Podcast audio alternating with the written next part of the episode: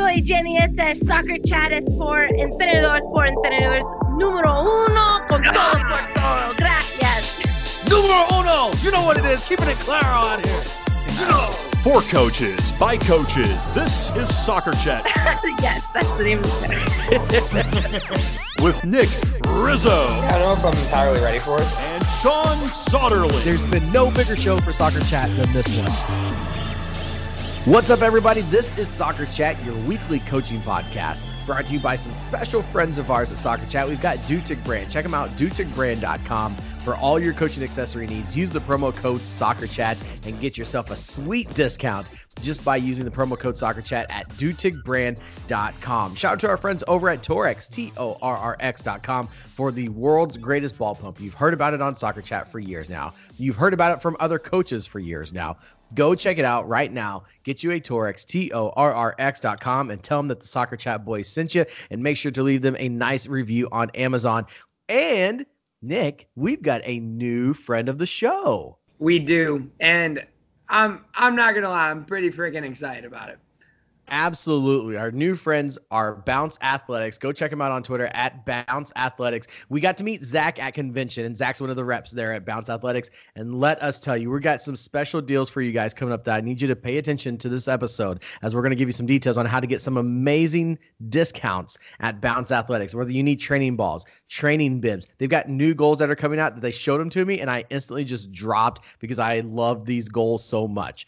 I cannot wait to use my own Bounce Athletic products, and I know you can't either. So you've got to make sure to listen later on in the show as we give you the promo code to get yourself $50 off your first purchase at Bounce Athletics. So check them out, bounceathletics.com, and all over social media at Bounce Athletics. He's Nick. I'm Sean, and we are experiencing the United Soccer Coaches Convention hangover. Nick, yeah, no, it how are you feeling? sucks. well, okay, well that's brutally honest. Yeah, no, I mean, like I don't know about you, but like it's like I feel like that kid at summer camp that went to camp, and now I'm back with all my friends, and I miss all my summer camp friends right now.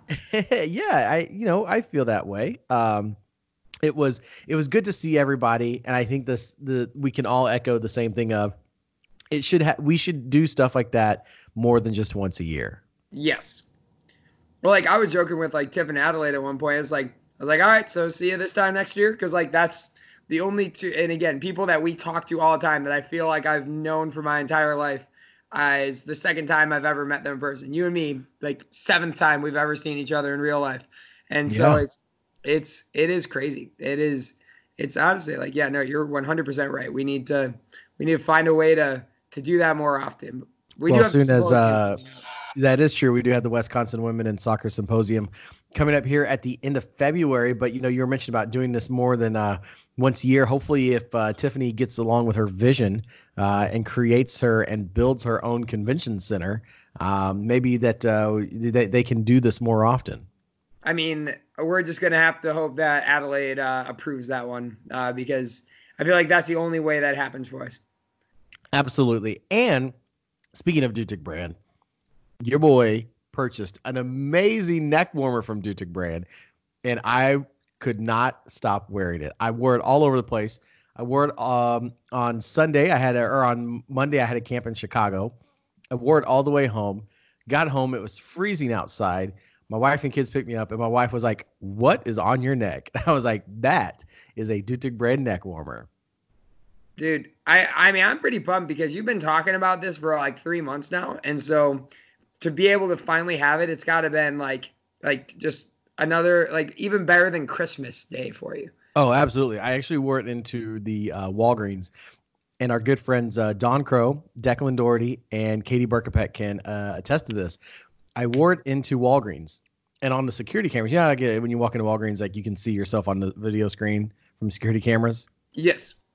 It looked like I had another beard on my face, and it was kind of cool. I was like, ah, you know, I kind of like this look, but there's no way my beard will grow that long. Um, you know, what were some some highlights for you from convention? Maybe it's uh, I know every year, and well, every year this is only the second time that we went together for soccer chat. Um, but I know that we talked like last year about meeting new people that we hadn't met before, and, and maybe there were some people this year that you you met for the first time that you just were like, man, like I feel like I've known you forever. Yeah, no, I mean all those people. I mean, just I, I wish I could name every single person, and I'm not going to name any because I don't want to miss aim anyone out. But I think it was just it, it was so cool again this year because the amount of people that just we've been able to connect with. I mean, it's it, I keep joking with people like the networking through this has been absolutely insane. It's just the amount of people that we've gotten to meet and have gotten to meet each other and like we have people coming up again this year being like, "Hey, I listened to your show, big fan, blah blah blah," and it's like it's cool because like then we get to hear their story. You know, like those people that like that was my I think my favorite part about those people who came up and be like, "Hey, you know, like hey, listen to the show, big fan," and be like, "Nice, like where are you from? You know, where do you coach at?" and and get to know their story a little bit. And, and I think that was probably my favorite part because like the amount of new stories I got was was pretty special. But like I don't know if I'm being honest, probably the the number one coolest thing, and they better let us do it again next year, was uh, hosting the the after show with uh, with Becky Burleigh. Uh, that was probably the that was probably the number one thing that we like. I just like I felt cooler at that point than I've ever felt in my entire life. Why is that? I don't know. Like we got to be up on stage in front of like Jill Ellis. like like what? you know? And That's like true. And I mean like it's it was just cool. And I mean, again, just getting to talk to people at that, like before that event even started, like the the people that were up there, like hanging out with us, it was just like, man, it's it's a cool thing, and just I mean, it's it, again all all people from all walks of life, and it was just it was pretty special just to be able to interact with everyone. Yeah, but, that was that, that was definitely my highlight. Um, I, I'm definitely going to put you on a spot.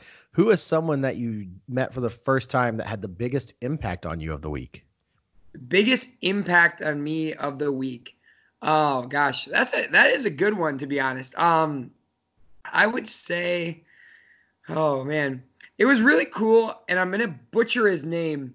Um, sir, sorry, like I don't know how to say the full name, but uh, he, he's a guy that's followed Soccer Chat on Twitter. He's always uh, done. I, his was really cool. Um, I really liked meeting Megan O'Keefe. She was a baller. Um, like she was a ton of fun. But actually, like ironically, this is not someone that I've um but like I all the stuff that Mike Melton did for us this weekend too. Like, I mean, I've interacted with him really briefly at a showcase for like two minutes one time.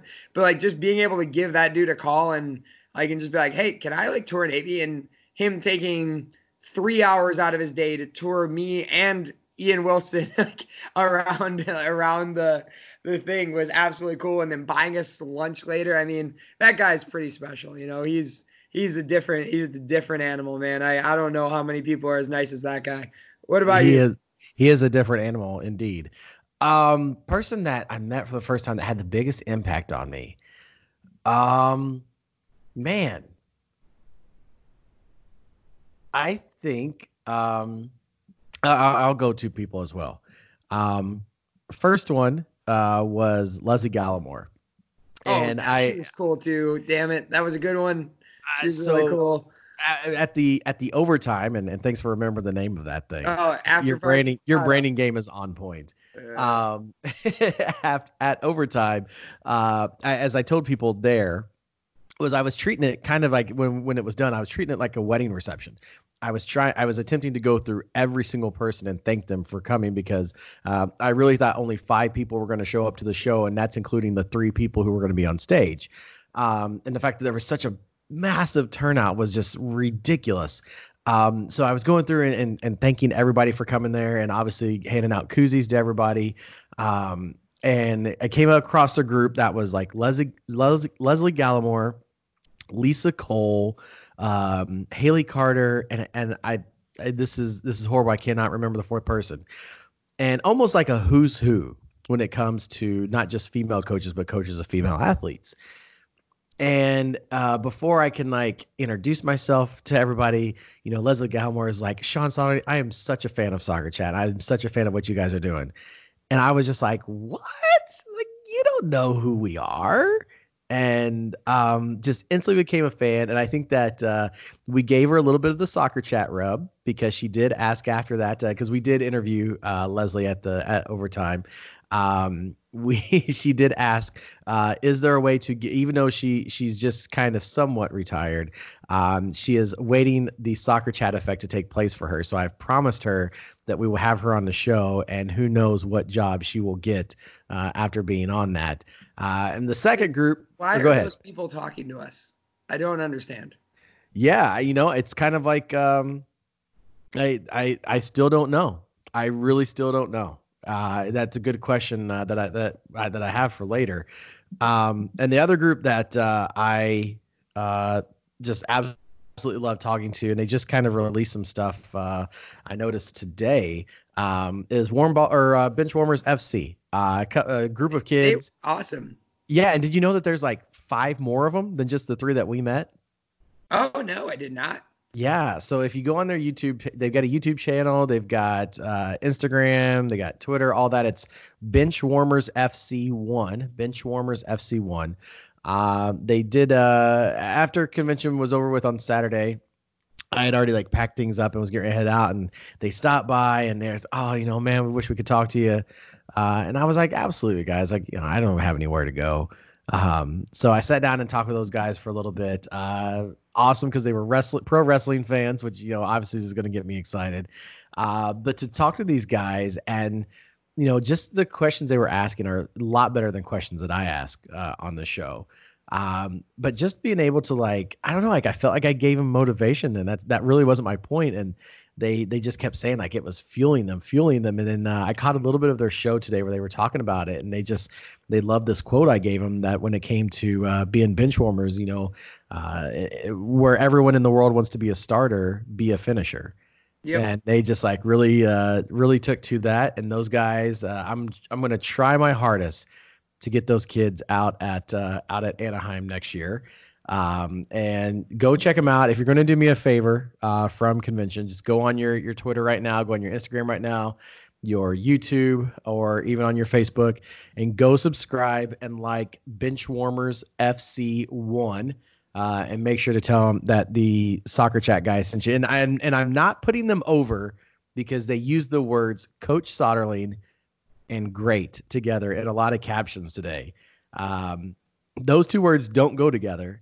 But if they're going to put me over like that, then by golly, I'm going to put them over. They do now. Those words go together now. No, not even close. I put you over too. You were getting a lot of love today. How are you feeling? I I I don't know how to feel about it. I honestly don't. That's why it was like I I I was like, what happened today? What is what is going on with this? Um, but uh, you know, I, I somebody did ask me at convention about um, you know, when are when are you going to be tired of of all this? And I was like, you know, probably like two weeks after convention's over with, like it'll like die down. And I was like, but the problem is like I'm already thinking about next year. Yeah. And I, I mentioned that on one of our shows about like I'm already like even though we were there, I'm already thinking about Anaheim. And the problem is, like, I would say I'm going to take like two weeks off, but I am already like starting to draw up stuff and making contacts with people and trying to get things lined up for next year. But that's because I have a problem, and that's okay. It's okay. It's a, admitting it's a really, really important step to uh, moving on. absolutely, absolutely. So we've got a really awesome show that you guys voted on today. Um, it was just uh, a friend of the show reached out to us uh, a few weeks back and said, "Hey, I've got a friend that's winning an award at convention. I really would like to highlight her. Uh, you know, is there any way we can get our show? And of course, we're to absolutely we're going to we're to get this uh, get this guest on, and it's it's all good stuff. I can't wait for you to check it out. Uh, it, it, she's the recipient of the, and I said it wrong on the show last week. Which, excuse me, I guess I, I I don't know years very well, but I said the 2020 award winner but she's actually the 2019 Jerry Yeagley Award winner from United Soccer Coaches. And her interview is coming up with you guys right after this from Bounce Athletics.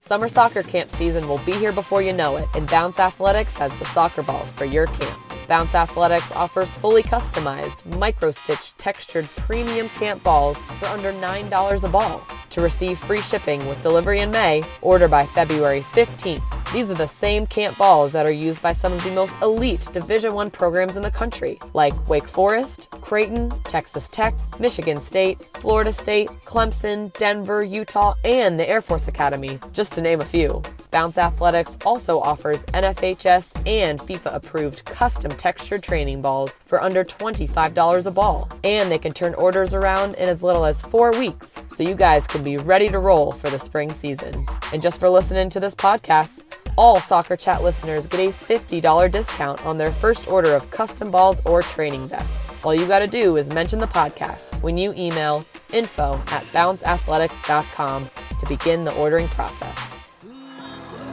People said I wouldn't make it, make it, that I'd never get to the top. I remember that. There was nothing they could say that would make me stop.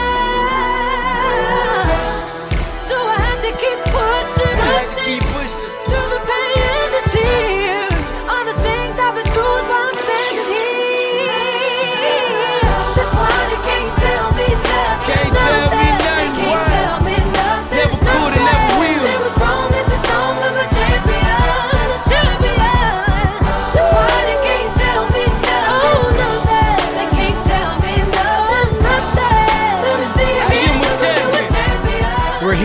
the uh, United Soccer Coaches Convention in Baltimore. Uh, Soccer Chat powered by Exact Sports, uh, and you know we've had a lot of different coaches on the show so far uh, this week, and also you know in, in previous times before.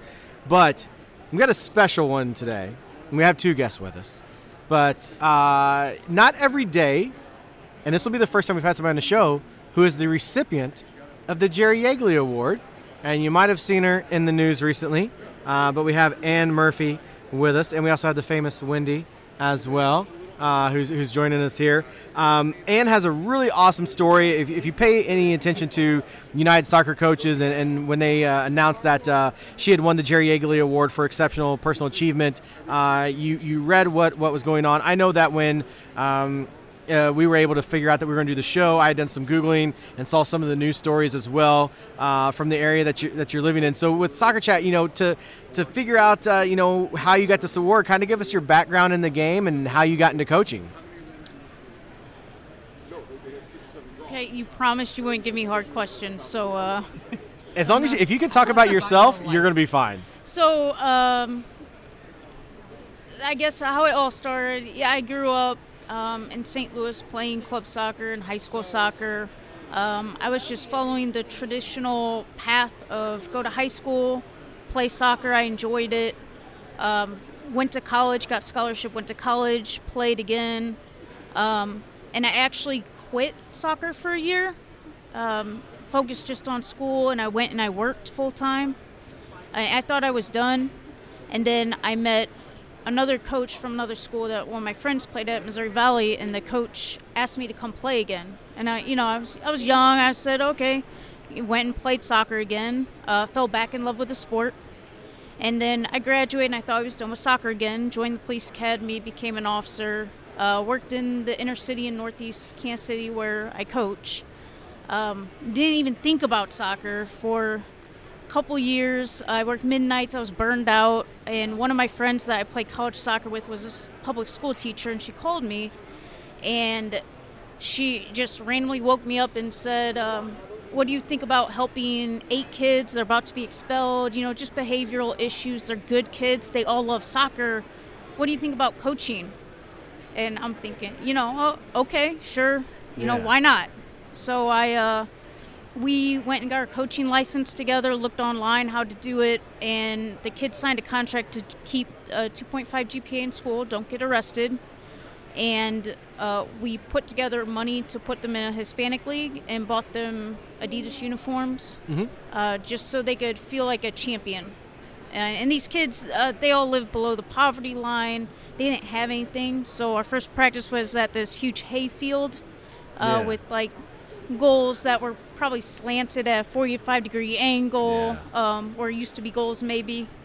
And, um, you know, I, all different ages. And all, I saw one kid, he had a bicycle kick just out of the blue. And I was like, oh, wow, like what I get into. um, so we got a coaching license to teach the game, and I fell back in love with the sport again. Um, and that common love for soccer. It was just eight kids. We played. We lost every game like 15 nothing. Um, they want to be called Jaguars, so we went with it. Sure, Jaguars. Um, and then eventually, a we went outdoor. We got more and more kids that wanted to play soccer, but they've never played club soccer. And we keep trying to explain what club soccer is to these kids. They don't know what that means. They just want to play. Yeah.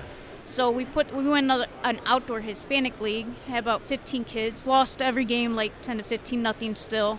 Um, and the the boys they didn't they cared about losing with their friends, but they didn't care about the record. They just they loved to play. Um, bought more uniforms uh, so they can have something nice again Yeah. and it es- I use the word escalated, um, and we ended up eventually having four teams at once. And I asked the younger teams, you know, what's your team name? You need a mascot, and they're like Jaguars. No, we're we're Jaguars. And I'm like, okay, you want to be Jaguars even though the other teams? Yes. I'm like, okay, so now our pattern is we have all Jaguars teams. Every team has the same name and same mascot. Um, and uh, then I guess as I was coaching, uh, we went into club soccer and started did the Show Me State games uh, for the first time and traveling. The kids worked so hard to go to that tournament, like with their grades. Really, grades have to be up or you don't go. Um, and the parents aren't there, so I discovered how to be a mom with a lot of kids and how to manage that stress. And um, eventually it took off. We found more people who wanted to help people, um, but they didn't know how to help kids. Uh, we have the need for more help all the time. And so now I guess we've grown. I the Kansas State Shock was the first WPSL team to come. Uh, I didn't even make that team. Like, I went try out. I was like, back in love with soccer. I'm going to go try out, you know, and just told. In college, I was always told high school, I got cut from varsity. I was told I was too small to play. Then I was told I was too old to play. And um, then I thought I was done with playing soccer again. And I met Wendy, who had taken over the team as the head coach, and she created City KC Courage. And um, I fell back in love with the sport, and I got the second chance to try to play WPSL, um, and that's how Wendy and I met, and just fell back in love once I got the chance to play, and I did get benched at first, um, just saying, and then she No saltiness there benched. whatsoever. The very first couple games. Yep, I was benched. Players never forget. I was forget. I was definitely benched, but then I actually got to go to the Iowa game, and she randomly asked me in the van if I could play forward, and I played defense. So I was like, "Yeah, sure, yeah, I can play. I can play forward." and uh, I ran for like 85 minutes, just sprinted across the field. I I probably only touched the ball a couple times, but caused a couple goals by causing chaos. And um, yeah, you do. And uh, I just I really learned from all of those experiences. Chaos and failure um, it's a good thing. Like you have to have failure to succeed. Ca- creating chaos in a strategic way can be a uh, tool to succeed especially non-traditional settings which Yeah. is where you know youth rise is all about non-traditional settings. We are very inclusive um, we probably go the opposite direction of anyone just so we make sure we include people. So we have kids from suburbs, but we have kids who have been bullied so severely growing up that they fell out of love with soccer. Um, or they've been told they're too small to play, you don't have the right weight to play soccer, you don't have. Um, we've had kids who were force fed dog food, like, and they just had these traumatic experiences that might not be directly related to soccer, but using soccer helps them build them back up. And now these kids are in college, playing at like a top NAIA schools. So um, I guess Youth Rise just really, I've learned that you can use soccer to build up any individual at any age, any level, and that common love for the sport is almost like a international language, like music or math, and it's a way to communicate, express. Um, kids go on the field and they can express their life. If you watch a player play, uh, you can watch Messi, you can watch Neymar, you can watch just a youth player or an academy player, and if you really watch them, you can see their life story the way they play. You can see if they've dealt with things they might be restricted. That's a le- lesson they probably learned somewhere in something else, and it's just a flinch. Um, they might just go all out and they're expressing. They might be more emotional. And I think you just see life stories and you can teach those life lessons so that they learn um, just a little bit more of a, a deeper impact, I guess. That's awesome. And by the way, you were worried about this. That was the best opening story of anyone's life that we've had in Okay. uh, maybe. Well, I had a sip of Red Bull, It, it so was, it was incredible, and it, but it's cool because it's really authentic. I think one of the questions I had right away was, it, like, it, a lot of coaches start off pretty young. Like, so how long were you in the police academy for before you started getting into coaching? so I was a police officer from Academy was 07. Uh, Jaguar started in 2011, late 2011. So from 08, I guess technically I was an officer to 2011. I don't know, one, two, three, three years. Yep. So 22, 23, 24, 25 years Okay, old. and then you got thrown into coaching, and Oh, yeah. and, you, and obviously, like, you, unless there was some part of your story which was incredibly thorough that you were coaching before this, that was your first experience coaching, right? Yo, yeah, yeah. I never planned to be a coach. I, um, like I said, I just thought I thought soccer was just kind of something that was in my life, and I, uh, I just fell out of love with it due to just kind of life. I was living this typical life um, that everyone expects. Everyone sees their own kids do it, and then soccer's kind of youth rise has completely spun things where, yeah, I'll work full. T- I have a full time job. I um, if you don't mind working hard, like the soccer part doesn't. Sometimes it does feel like a job.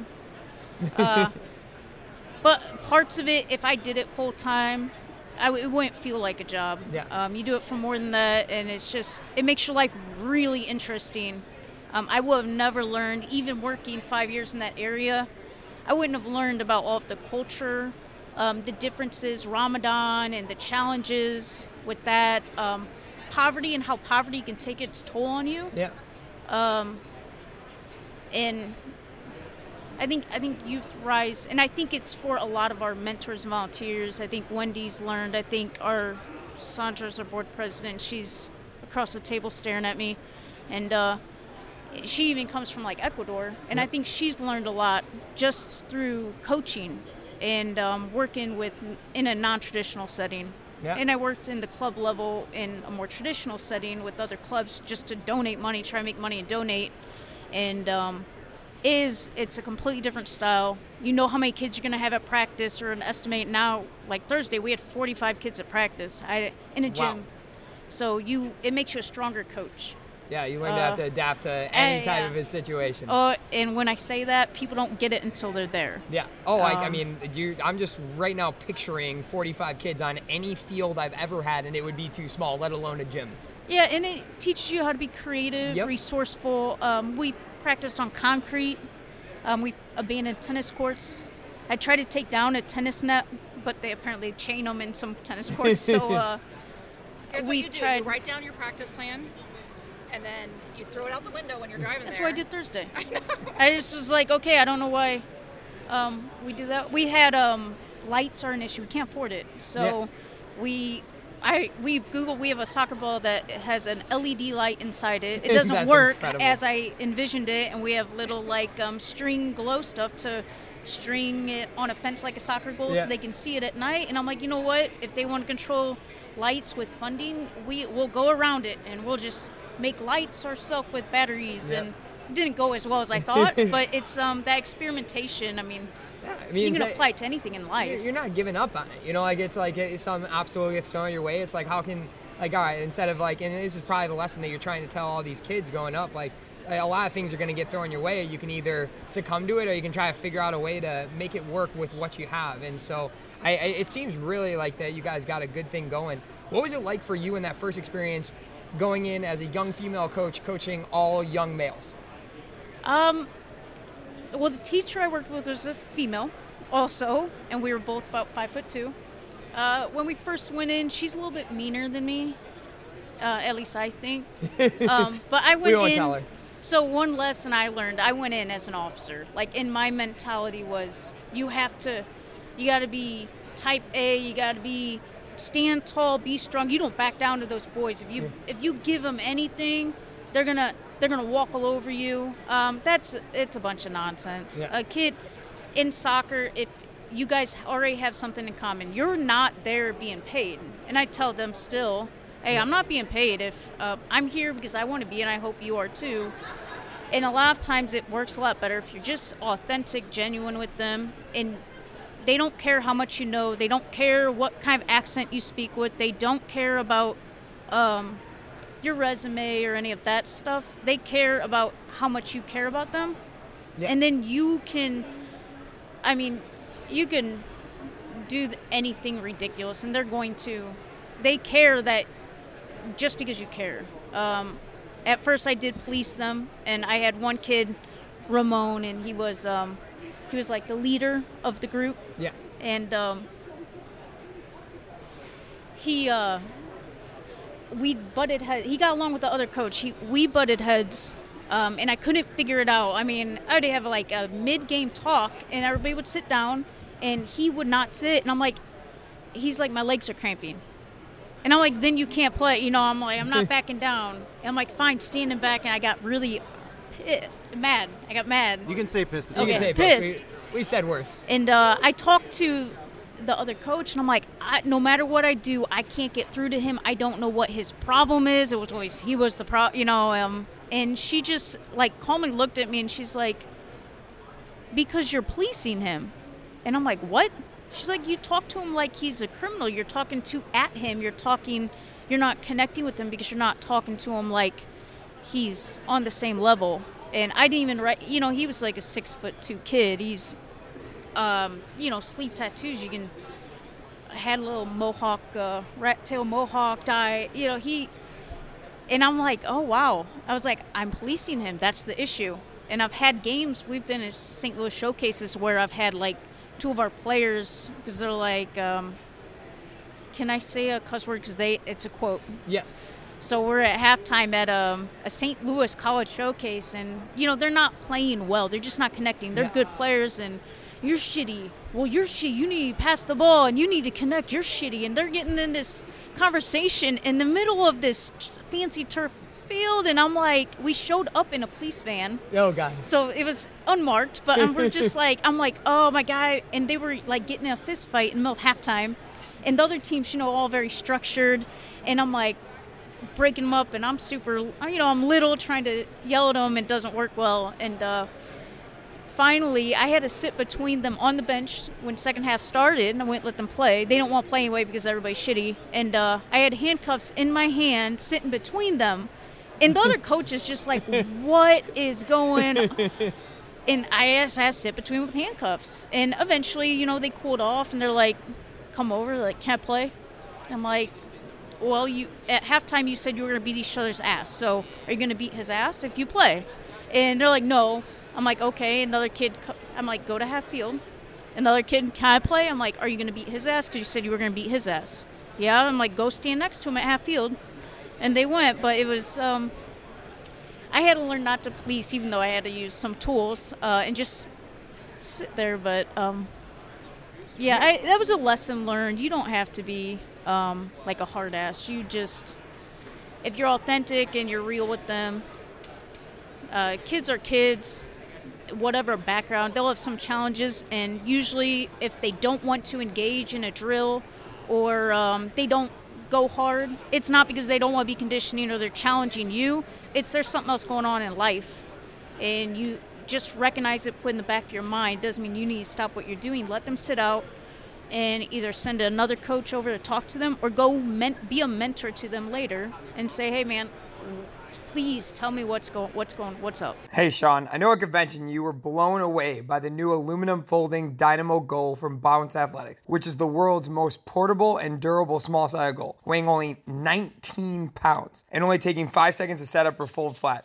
The Dynamo Goal is utilized by the entire North American soccer spectrum, from recreational programs to MLS clubs, to create dynamic small sided training and game environments. And check this out it's also available in 3x5 and 4x6 sizes. The Dynamo Goal requires no staking, so it's perfect on all training surfaces. Net customization is also available for those programs looking to create a professional training environment. Visit dynamogoal.com for complete details. Nick, check this out. The goals start at only $257 per goal with free shipping. And just for listening to the show, our Soccer Chat listeners get a $50 discount on their order when they use the offer code SoccerChat at checkout. That's dynamogoal.com. D Y N A M O goal.com. Yeah. And is that something that kind of leads into my next question? Eh, eh, You talked earlier about people coming from homes where they've been abused or broken homes and different things like that. Is it hard some days to know going into a practice what it's going to be like for each individual player? Because someone could have had this happen or something might, might have triggered something that makes them think about something that happened to them. And going into the day, you have an idea and a plan and everything that of what the day is going to look like with each individual player and collectively as a team. And then when you get there, it's it, it's completely different. How do you manage those types of situations? Um, so you have to leave everything in your life behind, and that's probably one of the hardest things. Uh, and that just might be from experience. Once you start doing it, you notice triggers. Uh, if you know the kid well over years, um, our programs real stands out because a lot of urban programs and nonprofit programs that help urban kids, they have issues with sustaining the same players in the program over years. Yeah. So they'll have huge groups, but the kids disappear and they just get new kids. Uh, we sustain our kids pretty well um, because we focus on quality over quantity. And um, once you have the same kids, you'll start noticing triggers. Uh, we have some kids have experienced war. Um, some kids have experienced uh, molestation, and some kids just there's a structure in their cultural environment that you have to be cognizant of. So, um, like some kids, one kid, if you come too close to him, he leans back.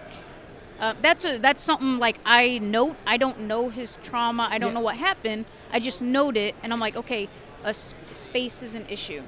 Um, I guess if you're a new coach, you can keep some kind of journal, but I would, I don't, I wouldn't put their names because it's a privacy issue. Yeah, exactly. Um, but you want to make sure all of your coaches are on the same page with the weaknesses and the strengths. We have kids that have.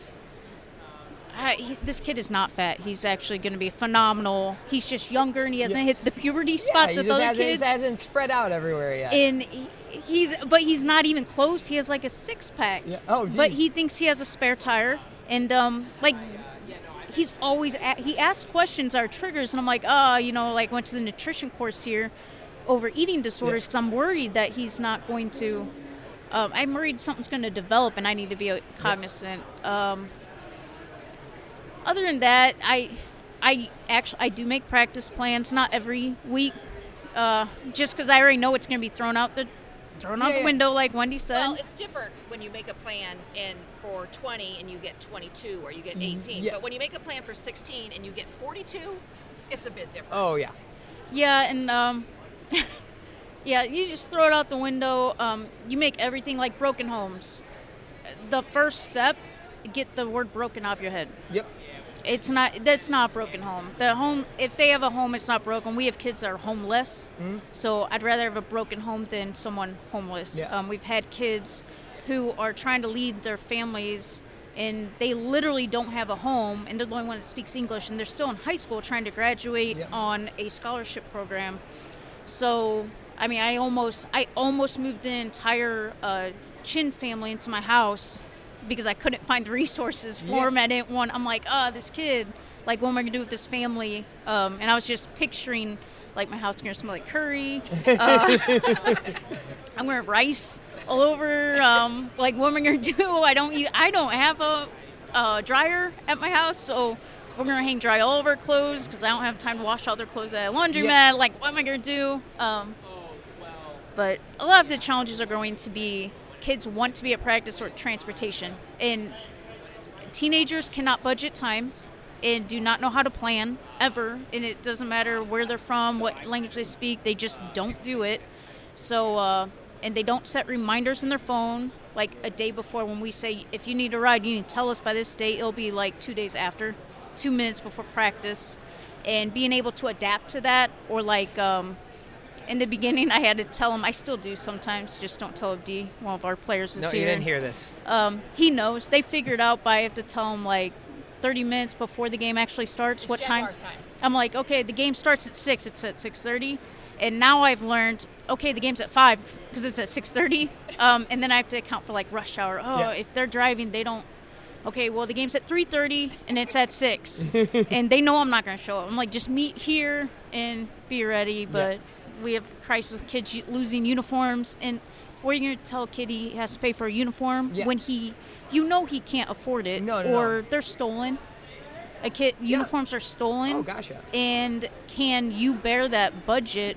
Um, one of our challenges we have to we have to bear those costs when they if they lose something or something gets stolen. They're teenagers, but they don't have a family that's going to go replace a uniform. And we try to keep nice uniforms for them, but we one year we took all uniforms after every game, washed them. Yeah. Uh, it, it causes issues. The Oh, parents they come home with the uniform on. It says something to the families, Yep. um, even if they can't make games. It says something. I hate stripping that from them. So this year, last year we let them keep them.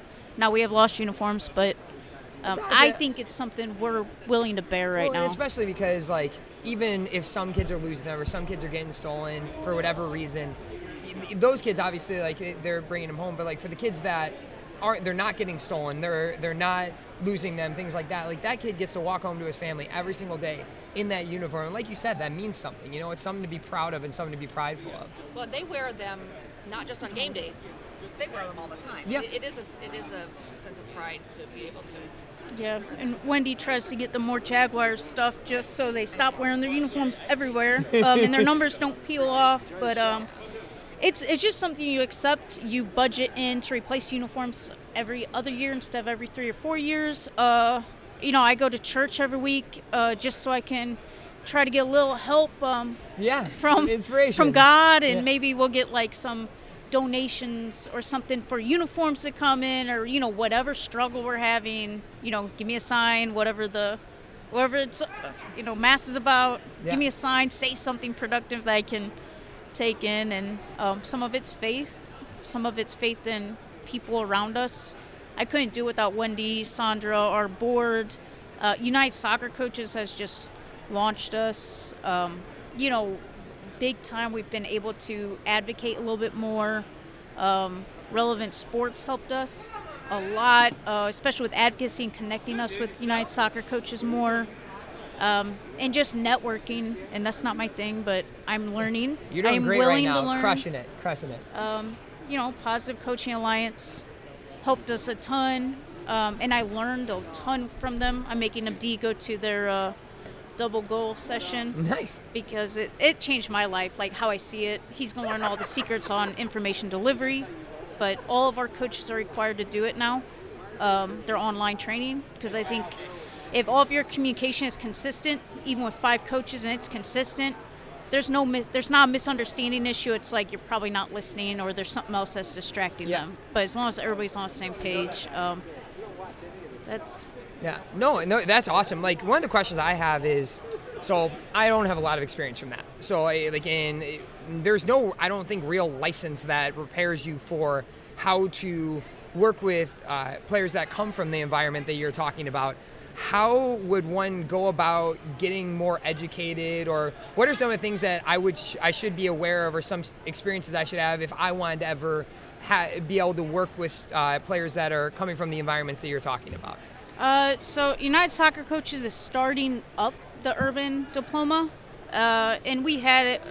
I think the Target Grant hosted at Youth Rise, and it, it's a great course. It's a starter course. It's not going to prepare you all the way, but it in, starts introducing mentorship, and um, so through the licensing class, I don't know all of the differences, but like I have my national C, Hmm? I think through youth youth soccer, and that's really good if you have a structure plan. You know your kid, you know your how how many kids you have. Um, but yeah, it's it's rigid. Uh, it's a good place to get a mentor like Vince Gansberg does both, and he really he's been I a mentor. Vince. I've had um, you know look some crisis. I thought a kid was using steroids, and I'm like, what do I do? And he really connected with me like a, someone a medical person that could talk to me about what the actual signs are, just to make sure, because I don't want I don't want to assume. I'll police them if I do. Uh, um, I think they need to have even more mentorship. So um, you can read. There's uh, Chronicles of Mentoring, is a researched, evidence-based. Um, it's free you sign up, you get the newsletter, and it's all of the research that comes about youth mentorship. And the soccer stuff is the easy part. Besides like sports performance, just go do it. You're, you're gonna know how to change directions faster if you just go do it. Uh, how to kick a ball? Okay, how do I lock my ankle? Let me think. Okay, this is what you need to do to lock your ankle. Um, but the mentorship part, start small. Do not try. Don't try to get hundred kids at once. You can't do it. The time and workload. uh, Like I work 40 hours a week with Youth Rise. I put another 35 hours a week. It's um, one day of coaching in club soccer. So what? An hour and a half, and then driving. Uh, for one game with the Jaguars kids, it's a six-hour day. Oh, wow. So, but the impact you have on their life is going to be uh, forever. Um, even if so, so the research shows you need to be in someone a kid's life for six months. If it's less than six months, they can have abandonment issues. Okay. And being cognizant of that and making sure you're long term committed to this kid, not just a team, but that kid. It um, being long term committed, you're going to learn that mentorship. It's kind of like we threw a D in the deep end, just brought him to the convention, learn how to coach, and he's taking his own team, and he's going to learn real quick. Um, but I know he cares. He shadowed me for over six months now, and he cares. So if you care more than six months, you'll know. I would say about two years, you're going to start really understanding why you're doing something instead of just coaching. And I think that's anywhere in the coaching world. I think you might start with like a, a suburban club, and you're just doing it for money, or even like an urban nonprofit. And you're just doing it for a paycheck. It works your schedule. You're a college student. After about two years, you're willing to give up the pay part just to do it and go get a full time job. Um, so I'd say stick with something minimum six months so you don't, you know, damage someone's life. Yeah. And then I would stick with it for two years, even if it sucks, um, and let it let it sink in with you a little bit. Yeah, that's yeah, no, and that's that's really good. Like for people like us who would love to like help out, like what are some of the difficulties that you guys have and how could coaches like Sean and I really go about helping you guys to continue to do what you guys are doing and help other groups like that as well? For like outside, Yeah, like I mean, I guess like what are some difficulties you guys are running into in terms of like eh, that that like again people like us could help or at least spread awareness to. Um, there's a so uh, access, having access to resources in the community is one of our biggest challenges right now. Um, there are some quality turf fields in the inner city, or at least like mm, ten minutes from the real inner city, um, but they're either controlled by a large private association within soccer, or they're controlled by a very large nonprofit that has the money to lease or rent fields. And when you're a small nonprofit, you're there for the kids. Ideally, all of your money should go to help those kids. And I mean, we we've paid for groceries, we pay for clothes, we pay for winter coats. I don't want to spend $120 for half a field in the middle of the night with lights so that we can have a quality practice to compete at the highest level. Um, so, advocating for these large organizations to um, like find their hearts and really go back to their roots and find the empathy to connect with us, get to know us. Well, I mean, come and meet the kids, see what we're doing. Um, is one thing that like I really that that's where my heart is at least now because that's the crisis going on. Uh, but it's always an issue. I know other nonprofits have the same issue. Um, equipment, uh, quality equipment. So we get a lot of hand-me-downs, but uh, a cleat's not useful if there's no cleats on them. Yeah. Um, and it's great, but we play against these same kids having brand new cleats, Yeah. and it does it impacts performance. Yeah. Oh, of course. Uh, we have we had kids that when they first came with us, they were played barefoot. So I'm like, they have to learn how to play with a cleat on. Now they don't know how to play with shoes. Yeah. Um, carding. So um, U.S. Soccer, we have to be carded through USU Soccer. Um, it covers some of the insurance issues and it, you get your medical waivers, which is work with parents, but we figured it out. We're trying to go electronic. Um, so carding a lot of our kids are refugees or immigrants, and they were not here before the age of 10. So the rule is if you're here before the age of 10 in the United States, you just have your birth certificate, you have your shot records because your birth certificate's not from here. Yep. Um, shot records proving, or school records proving you were here before the age of 10. Our kids did not, I mean, it's it's very clear that they come over here due to war, um, and but U.S. Soccer requires this ex- these extra steps, um, and it causes a lot of red tape. I know they've changed some things over time, but it's not it's not where it needs to be. It's it's youth and it's soccer. I had one kid. Um, we tried to go the right as an independent team through a soccer to card. Um, we didn't have another club, a partnering club that can just hit the button and like force it through so Yeah. you get your card, which is what organizations do now. Yeah. Um, so we try to do everything the right way, just because I'm kind of anal and about ethics, and uh, try to preach and show it can be done. And this kid was from Iraq, came over here when the war started. Uh, he's now in college.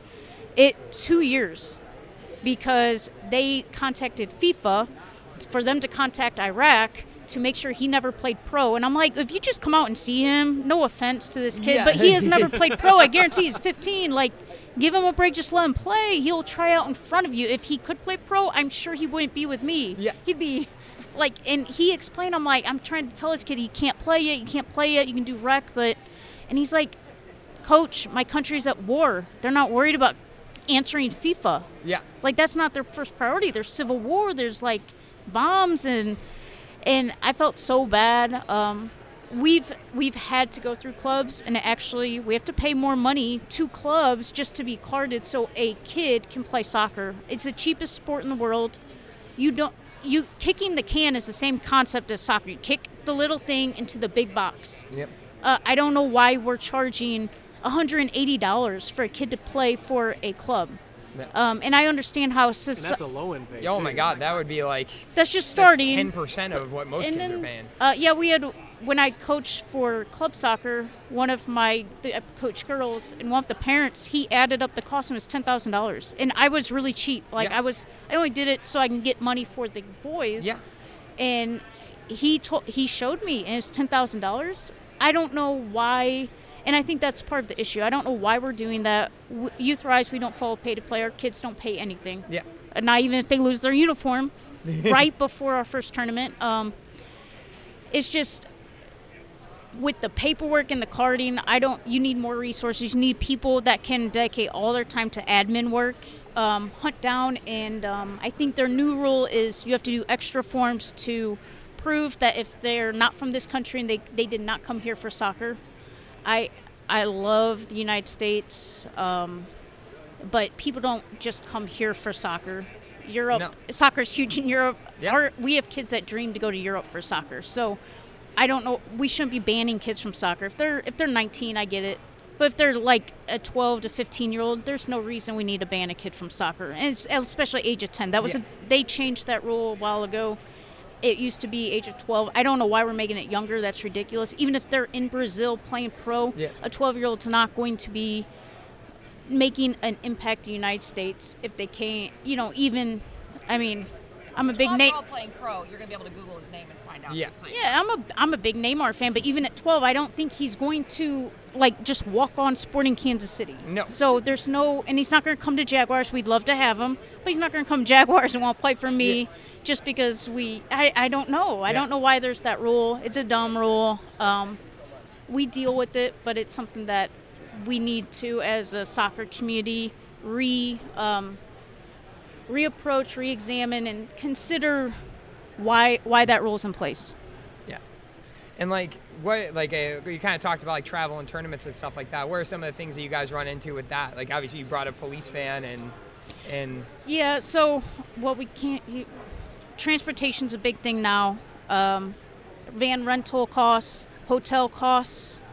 Uh, I, um, so hotels we have to put um, we max uh, max the uh, so the square footage of the room is definitely maximized. So you're talking about the tournaments that, the travel ones, right? The ones that require you to stay Oh yeah, yeah. So and pay three times as much as a certain hotel yep. than going on Priceline and paying a quarter of that cost.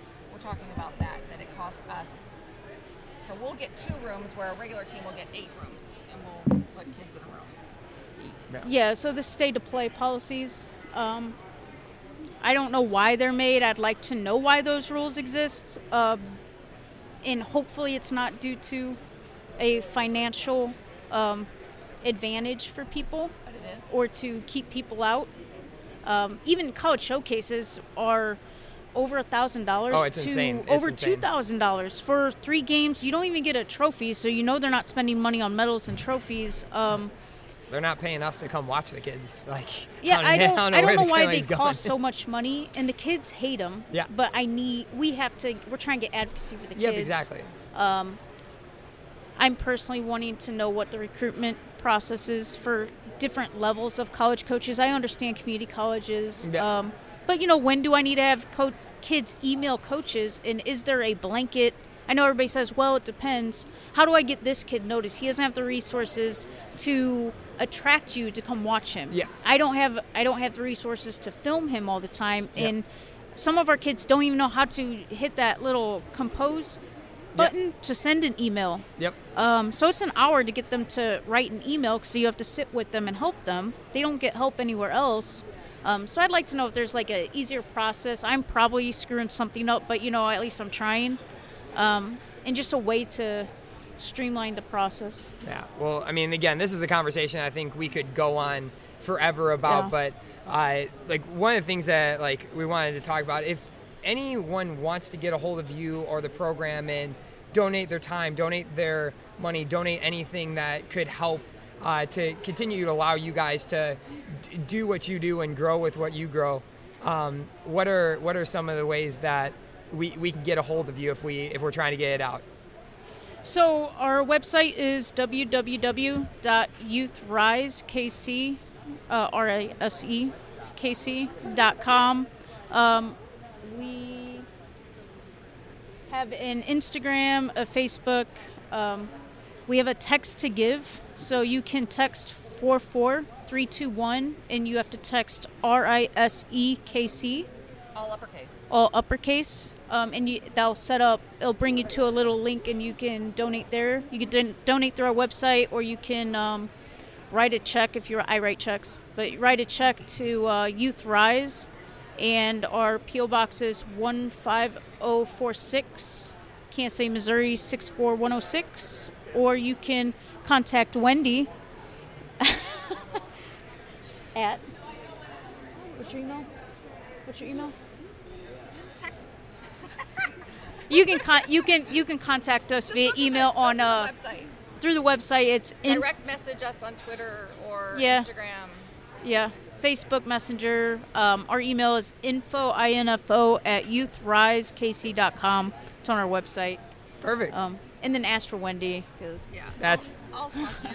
That's hey, that's what, that's what we're trying to do. But again, we really thank you guys so much for coming on and sharing your story. It's it's truly incredible what you're doing, and I, I think a lot of people could get behind this. So we're, we're glad to help you get the message out as best we can as well. So we really appreciate Oh, it. Oh, and we have a gala in April, and one of our board members will kill me if I forget to mention it. Okay. April 4th, on our website, you can sign up for more information.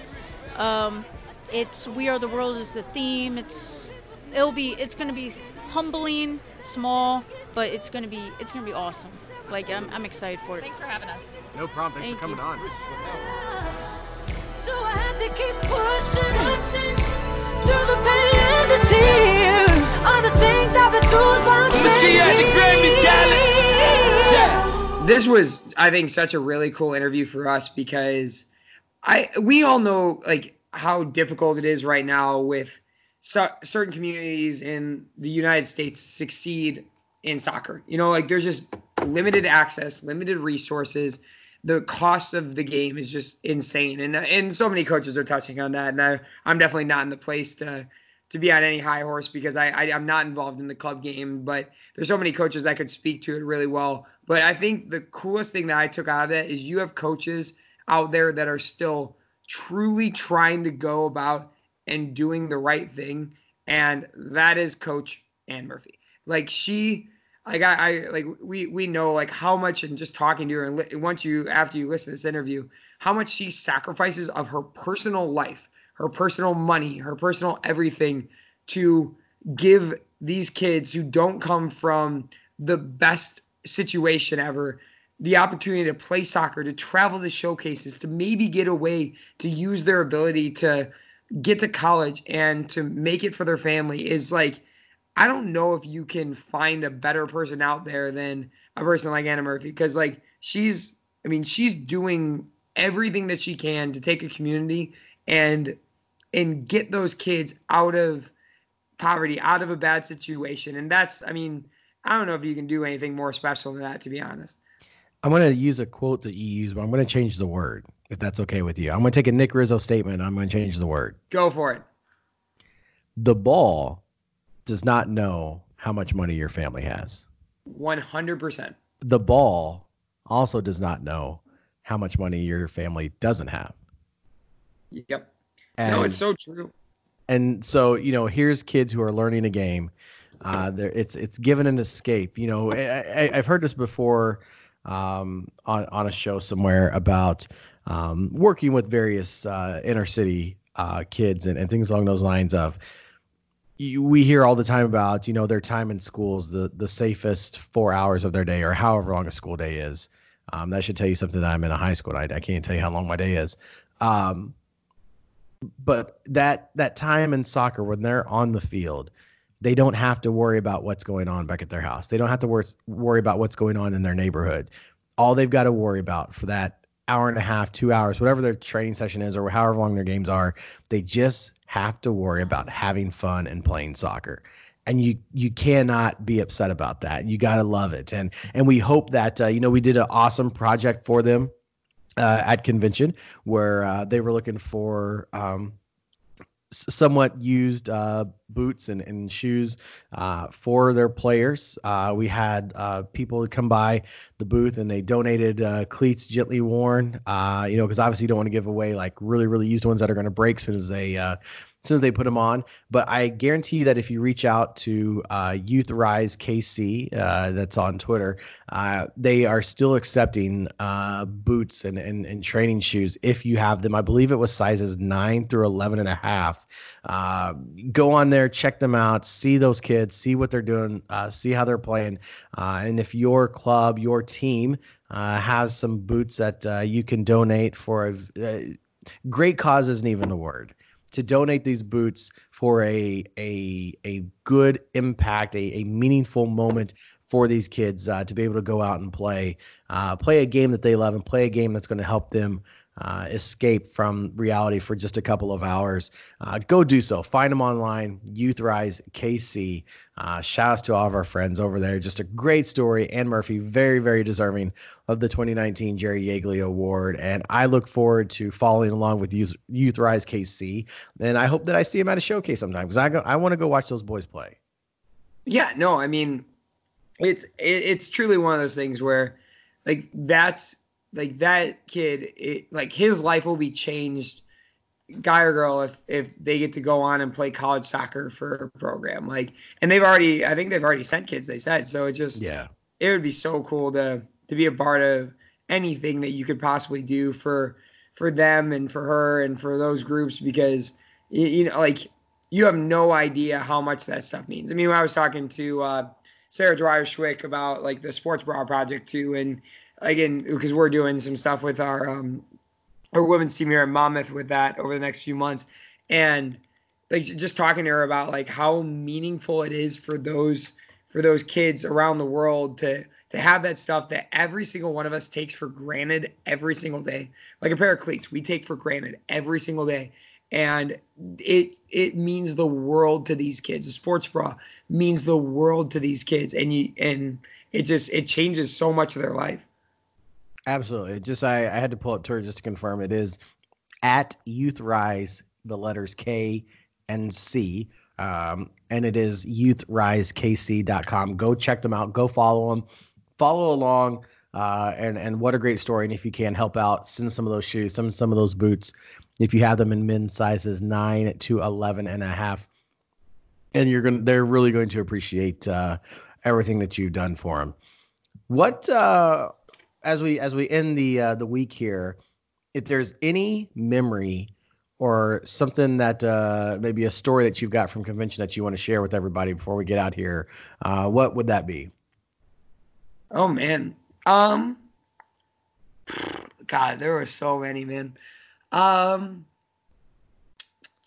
Actually, one that was kind of random that was pretty cool for me, um, which is probably like not what anyone's expecting. So, when I was a athlete back in 2008, um, me and my college team went to Costa Rica on a trip, and it was nine days and it was really fun. And then three years later, when I started college coaching, we went on that same trip to Costa Rica, and so I was actually walking from uh, doing the interviews that we did on Thursday night, and uh, with WorldStrides. Eh, That was Thursday night, right? Yes, that was the Okay. exhibit hall opening. Yep. So I was walking from there to over to the duct tape booth just to say hi to Tiff and Adelaide and catch up a little bit. And as I'm like walking, like near, I'm probably no more than, I don't know, 40, 50 feet away from their booth, I hear like, Nick, Nick. And I'm like, who's saying my name in a Spanish accent? and, uh, and I look over and it's actually one of the hosts of Costa Rica soccer tours that somehow remembered me. And again, I, I would have been with them for like 18 days total in the last 14 years. And she picked me out of a crowd, maybe because of the red hoodie, who knows? I was Um, gonna say Red Hoodie was definitely uh, got to be the giveaway. But the thing is, I was at Loras and then at Aurora, so I never was wearing red before. But it was so cool, like to get go and catch up. And then she obviously invite, she was able to invite me to their after party, and we were able to just catch up and see how life's been going and stuff. But that was really cool, just because like you, you know when you ever you go on those trips and stuff, and you have like the host families or whatever, you like you wonder if you ever see them again. And and so being able to see her and catch up and give her a hug and stuff, that was really really cool for me. What about you? Oh man, um, funny story, funny story. Um, you know what? I'm actually uh, I'm gonna post a vi- I'll post the video uh because I caught it on on actual camera. Uh, as as we did the overtime show uh, with Becky, uh, we we decided to film some stuff uh, the first day of convention, and we just kept making a point to tell Becky like how popular she was, and she tried denying it. And so I we actually got you on film saying like you know how do why do you know so many people? Uh, of course, then Becky claims you know social media, but it's literally like ten seconds, and then another person says, "Oh, hey Becky," uh, and you make a great comment. You were like, "Literally, we took ten steps" or something like that, and then right after she turns around from talking to somebody, another person says it.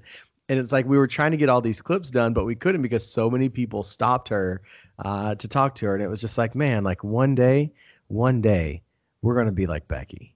Oh, dude, God, that's the dream. That's the dream. Man, maybe not. We'll get, we maybe we'll get close, but we, we won't be the, we won't be Becky close. No, Becky, you're you're the goat. We we love you to death. Absolutely. I almost had her on soccer chat tonight. Almost. She like responded to one of my tweets, but uh she she didn't get fully involved. So we're close. We're getting close to getting her on. Shout out to the uh shout out to the homie the main event Rich Manning getting on soccer chat tonight. Going a little uh, little Pac-12 love and some D1 D1 action getting involved in. Uh everybody loved it. And and also I guess we need to give congratulations to uh, our man coach Pete um, winning the national championship for futsal in uh, in Australia. Uh, so shout out to him and, and winning that. Um, and also, as we get out of here, I guess my other highlight that would be fu- so funny. I mentioned this on Twitter tonight. Never have I met someone with a famous person's name who also looks dead on like said famous person.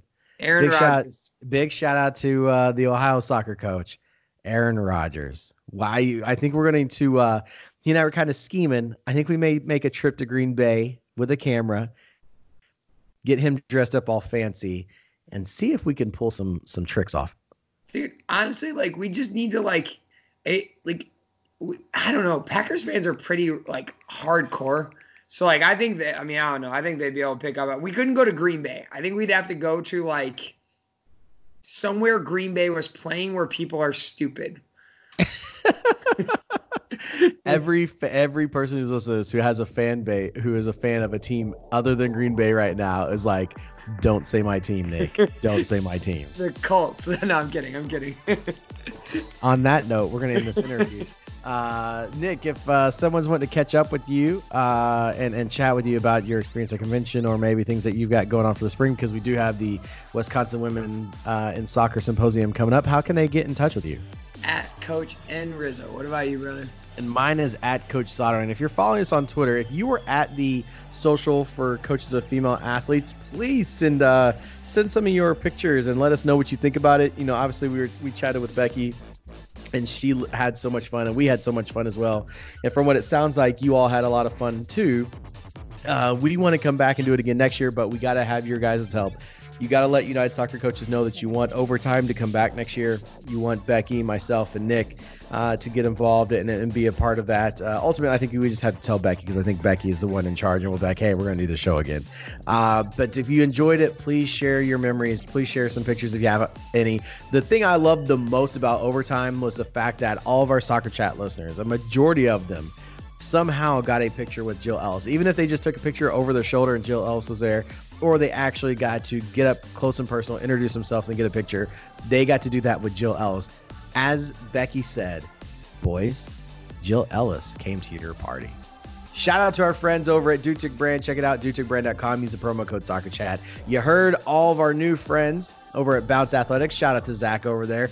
Get $50 off your first purchase by using the promo code Soccer Chat. Make sure to let them know that you listen to the show, whether it's on training balls, on training bibs, or these brand new Dynamo goals that they've got. Those goals are fantastic. If you saw them at convention, you know what I'm talking about. If you haven't seen them, go on dynamogoal.com and check them out. Use the promo code Soccer Chat. Get $50 off your first purchase at Bounce Athletics. Shout out to Torrx, T O R R X.com, the world's greatest ball pump. Shout out to Ellis Riley and the mates over at Soccer IQ One on Twitter. Just follow along. It's Soccer IQ. Check out those boys. They're doing amazing things when it comes to tactical details on things to use for your teams. Man, it's been a crazy week. We took like a week or two off. We got ready for convention. We went to Baltimore. We didn't die, thank God. But the best part is that we get to do this all over again next week. He's Nick. I'm Sean. Nick, we'll catch you later. Catch you later, brother.